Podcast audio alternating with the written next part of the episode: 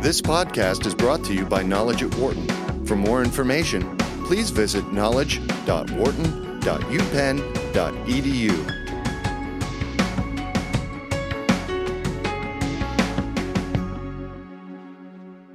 Many of you out there have worked hard at your careers for a long time, been very good at what you do, but haven't been able to achieve that level of income or career advancement.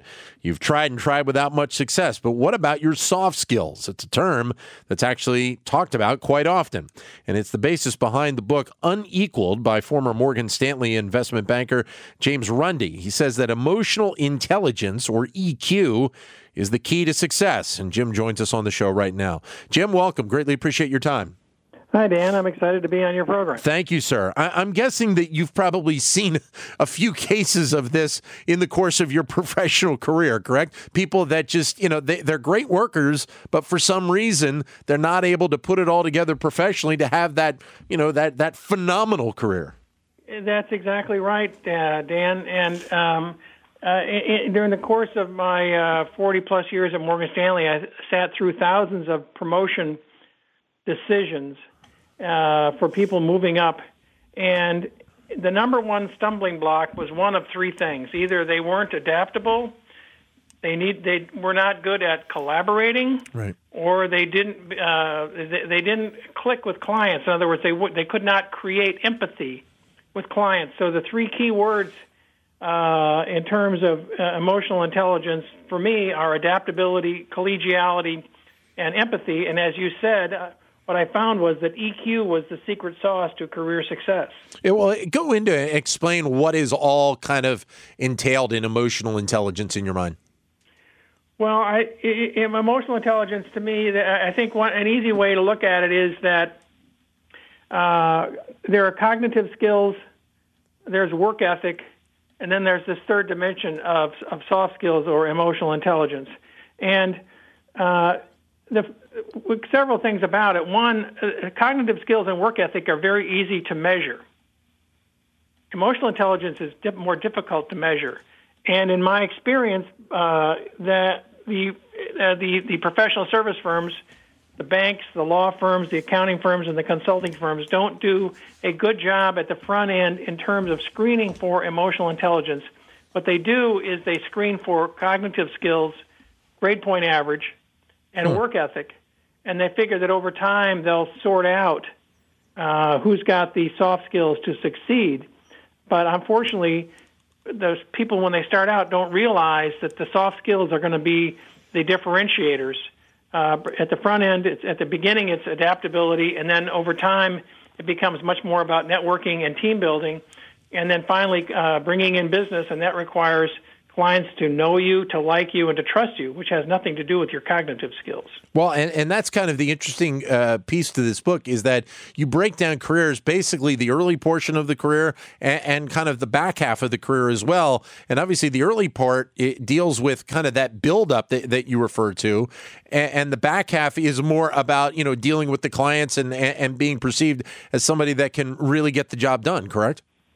That's correct. And so in the early the early phases of people's career, they need to, the very first thing is adapt from the academic world to the business world. And, and simply put, in the, ada- in the academic world, the teacher has the answer and the teacher is there to help you. Right. In the business world, the boss is expecting you to come up with an answer and you're expected to help the boss. So everything's turned on its head. Right. Some people have that have trouble making that first adjustment. Uh, they keep expecting their boss to give them the answer or give them a job description. And then over time, uh, people uh, uh, need to f- learn uh, not only about dealing with bosses, but dealing with different kinds of projects, uh, juggling projects, uh, finding mentors, finding sponsors. There's a difference. Um, and that's just to get them to the next level, which is in terms of they, they're good at processing business other people bring in in these different categories of professional service firms and eventually they show they can do that. But then now they're going to need to make another shift, another pivot, because now long now they're not trying to keep their boss happy. They're trying to find clients and bring in business right. and keep clients happy. Completely different set of soft skills. Well, a lot of people would say that uh, that, that the second half of the career uh, ends up being almost just as important as as the first half. Obviously, as you said, that with the first half you're learning so much, but there's almost an expectation of once you get to the second half of your career, you have to have all those first half skills in place and effective and working, or else your value to the company goes down. Correct? That's correct. But also, um, you can't be in the office doing your own spreadsheets and out on the road bringing in business at the same time. Right. So then you also right. need to learn to delegate and train the people and develop the people under the junior people underneath you, so that they can be doing those um, uh, the details, the deadlines, and the data yeah. Uh, to give you the leverage to go out and bring in the business. You talk about in terms of the early part of a person's career uh, that if you're somebody that isn't a team player and, and you do complain a good bit, that is just that that's that's going to really hurt your career. That's right. It's almost like kindergarten. Works and plays well with others. And and, and and and the other thing is, there's a terrific book called Wisdom of Crowds uh, in which the basic point is that all of us are smarter than any one of us. Right. And so the the the person who thinks that in this complex, fast-paced global world that they can do, do bring do the business and bring in the business all by themselves is setting themselves up for failure. And uh, the big firms don't want a lone wolf; they want a team player. We are joined by uh, Jim Runde. His book is called Unequaled. Your comments are welcome at 844 Wharton, 844 942 7866 is the number to give us a call. You, mentioned the, those three D's that you bring up in the book deal, uh, deadlines, details, and data. How much has the data part of it? Uh, maybe overtaken the other two because of this digital world that we live in, and there's just so much data being thrown at at people each and every day. Well, a couple of things. Um, there's no question that we that, that data is, is is like a fire hose. Um, and when I first started the business, uh, we only had one computer, and data entry was by punch cards, if you even know what those are. Oh, I, yeah. Uh, so things have changed a lot, um, and uh, now uh, clients and customers have um, access to the same data as anybody else. So the, the, the, the, trick now is with, with virtual reality and artificial intelligence and big data, the trick now is to find a way to turn data into insight. And clients want custom tailored insight. They already have the data. They've got too much data. Mm-hmm. And so the way you add value today is you create insight. And the, the, the example I give in the book is you take a piece of information you put it in context of what's going on with the client, you do some uh, quantitative analysis, and then you add some judgment. And th- the combination of those factors turns information into insight or data into insight, and that's that's what clients want. Uh, how frequent do you think it is in in this in this world uh, today that people don't have these these soft uh, soft skills, I should say, coming out of college? It, it, I, I, would think that now in this day and age, it, it almost has to be something that people are developing while they're in school. So in some respects, they have to hit the ground running when they when they come out and hit the real world. Well, it'd be great if they did develop in school, but um, what what I've found is that, as I mentioned a minute ago, in the recruiting process, soft skills are under assessed. In other words, they're not properly measured. Right. And then at, at once people gets high, get get hired, um, they're often slow to be developed by the by the uh, human resources people. Uh, and only when there's a problem, only when somebody gets passed over for promotion, uh, does a person realize that they they the the person undervalued, underappreciated how much the uh, soft skills are going to be the differentiator because every person at these high-powered firms has a great work work ethic yep. and a terrific grade point average and went to great schools like Wharton. But not every Wharton graduate does as well as the next Wharton graduate. They've all got the same degree and what is the, what is the what's the differentiator? What I've learned is it's one of these three things: adaptability, collaboration, or empathy. Some of these some of these people are complete rocket scientists, uh, but they they can't work in teams, or they they uh, clients uh, don't want to work with them. Uh, out of those three, uh, and just thinking about it, uh, empathy might be the one that that I, I, I see as as the potential of not fitting with the other two because people will talk sometimes in in the in the workplace that you have to have that tough skin. Uh, is that is empathy the one that if there is one that that maybe doesn't fit uh, in this group?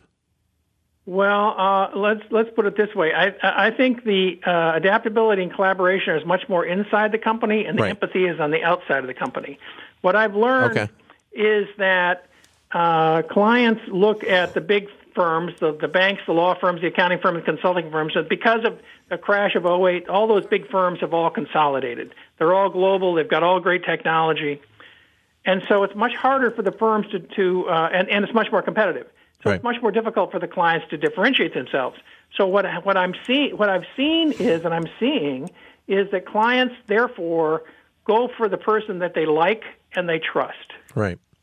Your comments are welcome at 844 Wharton, 844 942 7866. You're more than welcome to give us a call right now. If you can't get to your phone, you can send me a comment via Twitter, either my Twitter account, which is at Dan Loney, L O N E Y 21, or for the show at Biz Radio, B I Z Radio 111. Farouk is in Morristown, New Jersey. Farouk, go ahead. Yes, my question is regarding the career. Um, so the notion that's been discussed at the moment is that in in any person's career, there are going to be two halves. There's going to be the, the initial half where you're going to learn, and then the one where you're going to be more in a, in a leadership role. The way the economy is working at the moment in, in, the, in this digitally transformative world, there's always going to be uh, an overlap of the two. You are not just going to be selling, but you'll probably will have to also go back to the drawing board and learn from the scratch because the technology is just changing at such a fast pace. So how do you marry the two thoughts uh, in the world of EI and EQ? Okay, that's a that's a terrific question, and uh, you're absolutely right. There is the learning aspect to it and a leadership aspect to it. And then I would put a third dimension in there, which is a client aspect, dealing with customers. Learning and leading is more like internal. Customers and clients are external. But there's no question that all three of those overlap. I would say that um, an important an important attitude is to have continuing education. In other words, not, nobody can be a know-it-all. Things are moving too quickly today. And the other thing that uh, that I've had to learn is that I need upward mentoring. In other words, the younger people coming out of Wharton and other great schools are the ones who teach me the apps, uh, uh teach me, teach me analytical techniques, um, which which really helps me uh, uh, keep my game sharp. So it's not only continuing education, but it's being willing to be coached and trained by uh, people starting out, not just by people above you. And, that's kind of why. Thank you for for the call. That's kind of why in going through this this book, Jim, I got the sense that exactly like that. I mean, obviously, there's a lot to learn from this book for the person that is is really starting out their career. But there are a, a few things in this book that that people that are you know into that second half of their career may not think about on a daily basis. Yes, exactly. So, so uh, you know, one of the things I talk about in the book is uh, there are two kinds of listeners. When you're working with clients, there are people who listen to respond, and there are people who listen to listen. The person who listens to respond is basically the kind of person who can't wait to get the microphone, and their sentence with the client or the customer starts out, "Yes, but." Yeah and that, that and if they're they're basically an intellectual show off and that person leaves the meeting with their swagger and their arrogance intact but no business. The person who listens to listen is the person who who who is able to get the client to keep talking almost like peeling the onion. And the client realizes that that listener is trying to understand the problem trying to help the and trying to help the client and the client, the more the client talks, the more you, the, the listener understands the problem and is able to solve the problem.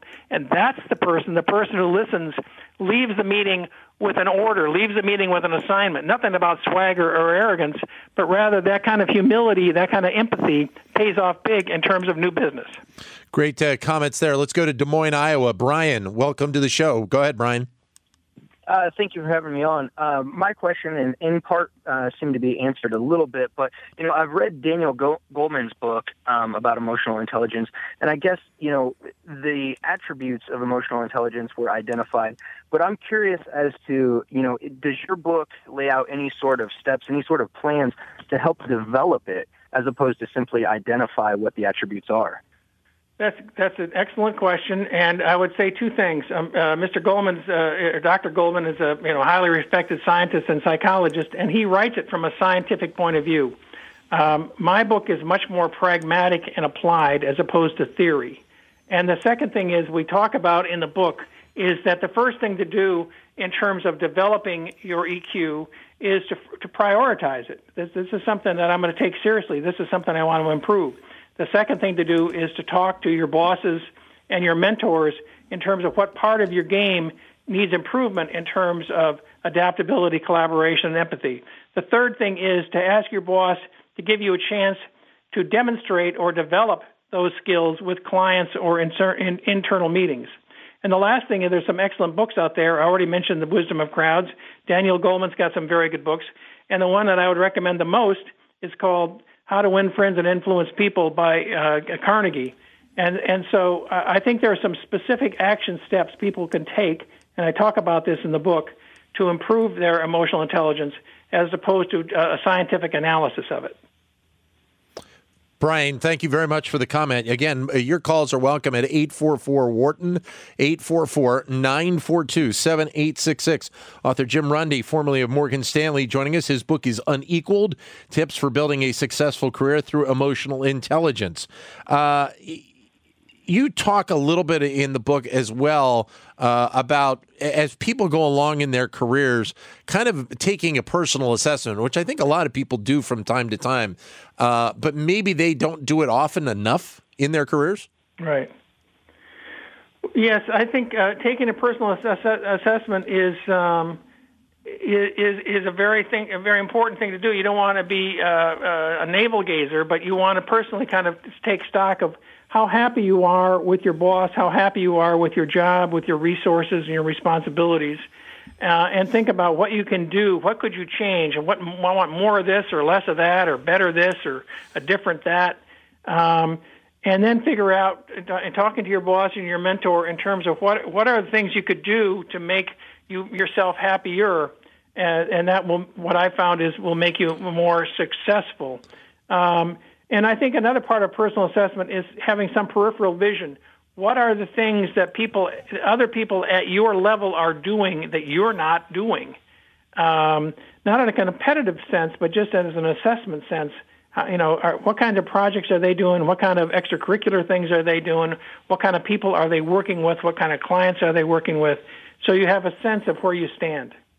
Uh, you also talk uh, not only about finding a mentor, but uh, also finding what, what, you call a sponsor, which uh, I guess is that that ultimate person to really have your back in, in the corporate structure.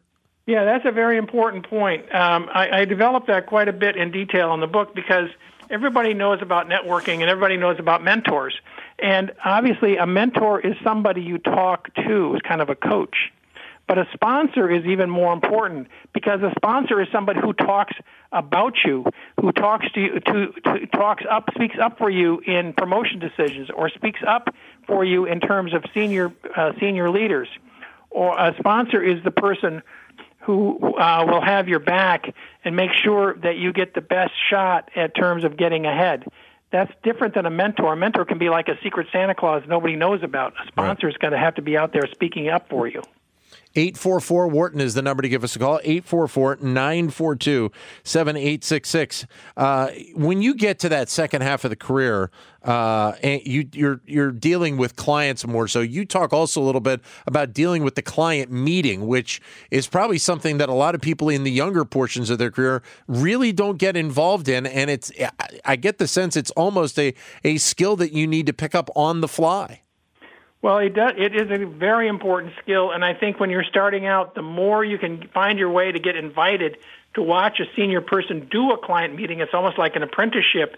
You can see how they handle it. You can see how they persuade. You can see how they sell. You can see how they negotiate. Uh, but you can also see how they start and finish. A, a, a, a, a professional person who goes into a, an important client meeting and starts out by talking about news, weather, and sports is a person who's not well prepared. or and a person who at the end of the meeting says, "Well, okay, that's um, uh, thanks for your time. Uh, see you next time."